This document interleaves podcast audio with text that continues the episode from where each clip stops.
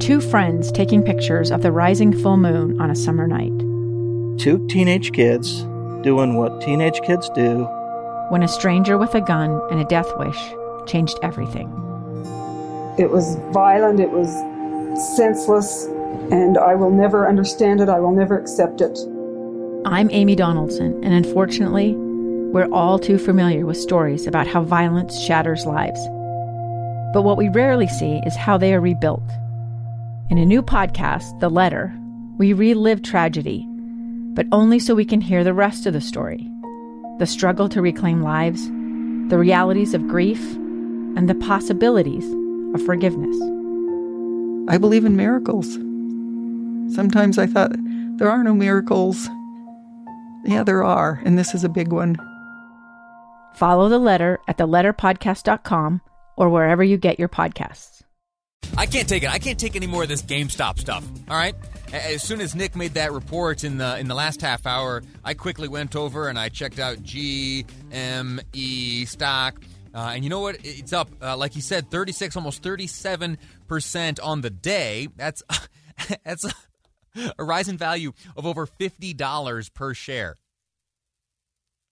You know what? As I sit here, I'm not kidding you. From the moment I uttered that last sentence to now, it's now up 38.5%, up over 53, now 54. It's rocketing at this very moment.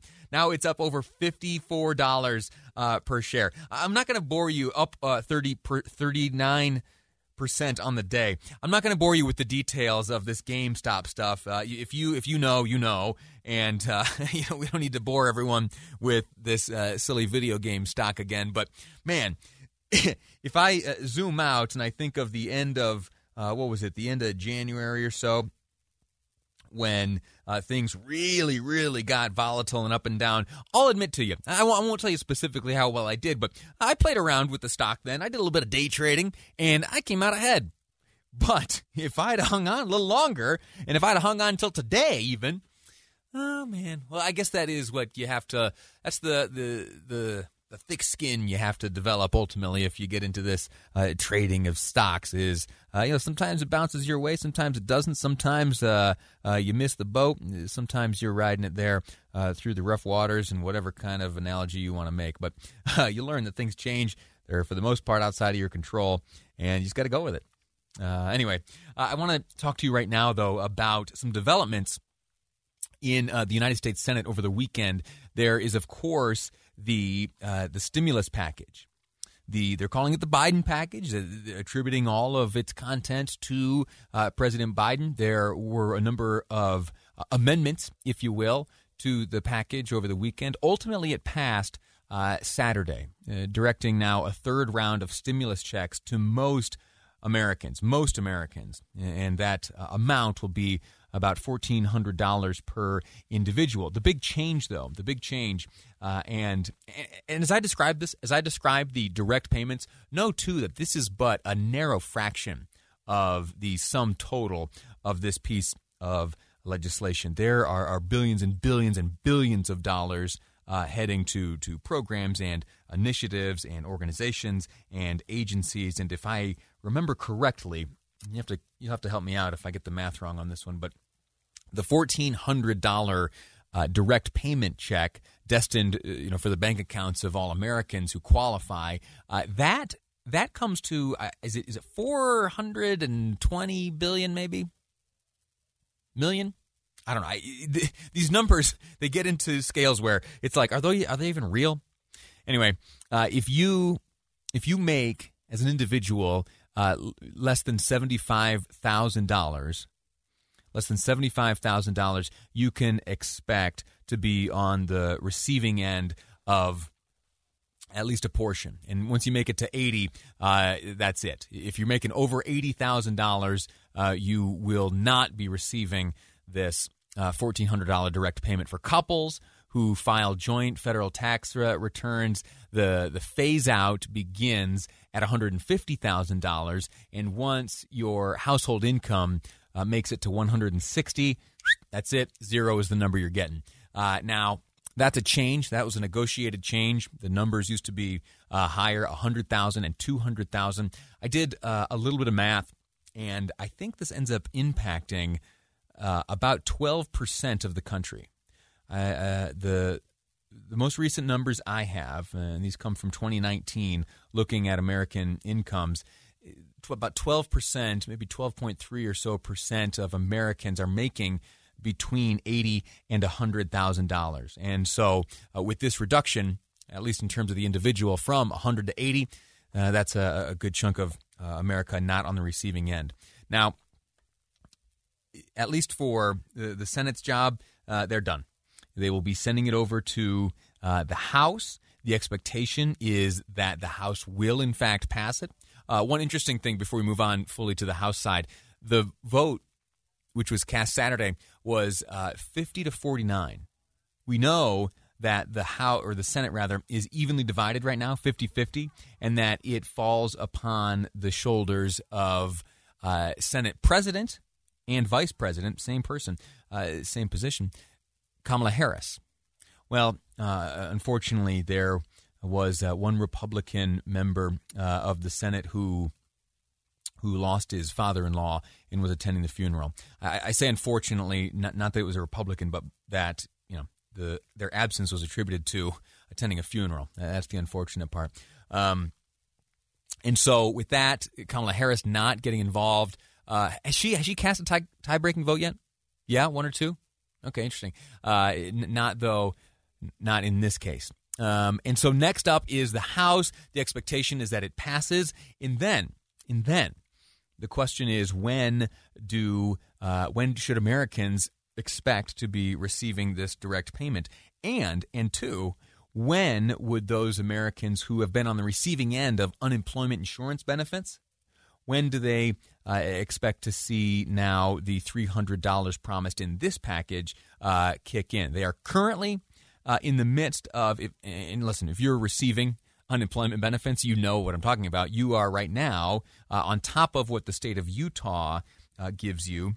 You are also receiving $300 of supplemental monies. That will continue. That same 300 number will continue. It's set to expire on the 14th. Okay, so the current $300 in supplemental unemployment insurance monies set to expire on March 14th. That was a part of the urgency felt by all those with their hands on this legislation, at least on the Democrat side, to pass it.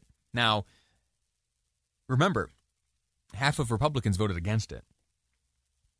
I don't have time to debate back and forth the merits of this. I think we've done that pretty thoroughly here on the program. Someone just said pronounce Vice President Harris's name correctly. That came in via text. I'm pretty sure I did. Kamala is her name.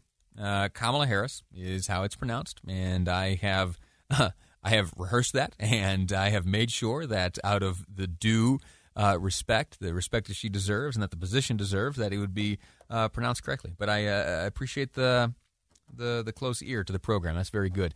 Before we go to break, though, before we move on from this, I want you to hear just about a minute from one of the characters in this whole deal that is, I won't go as far as to call him a wild card, but is someone who right now is a Democrat and who I have suspected and maybe even predicted someday may switch their party affiliation.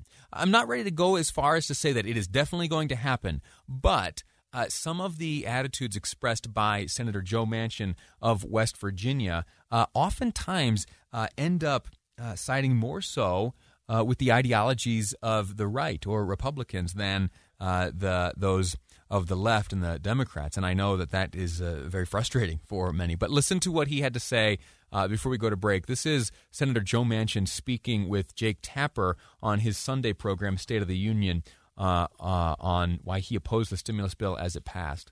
All I did was try to make sure that we were targeting where the help was needed. Right now, we're getting $300 to people who are unemployed by no fault of their own. I want that to continue seamlessly.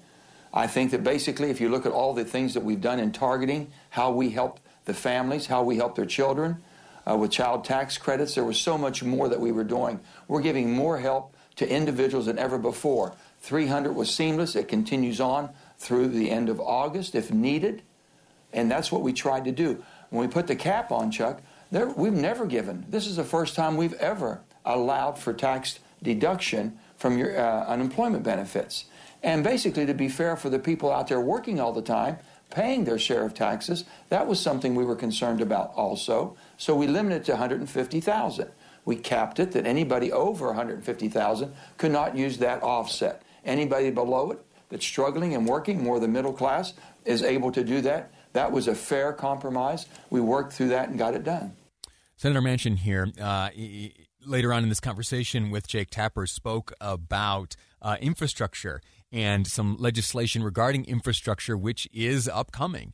And he was very insistent about that. Now, remember, Joe Manchin, Democrat, West Virginia, very insistent on Republicans having a seat at the table and specifically a voice and a vote at the table, and was very discouraging of any effort to use any of these reconciliation rules to limit the input of the Republicans. That is very frustrating to many on the left and very comforting to those on the right.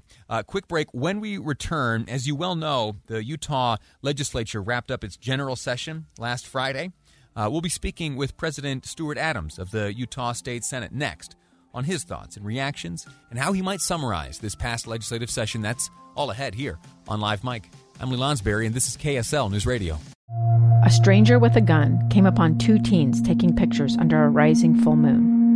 But violence is only the beginning of this story. Sometimes I thought, there are no miracles. Yeah, there are, and this is a big one. I'm Amy Donaldson, and I've spent my career talking about how lives are undone by violence. The Letter is a podcast about how lives are remade.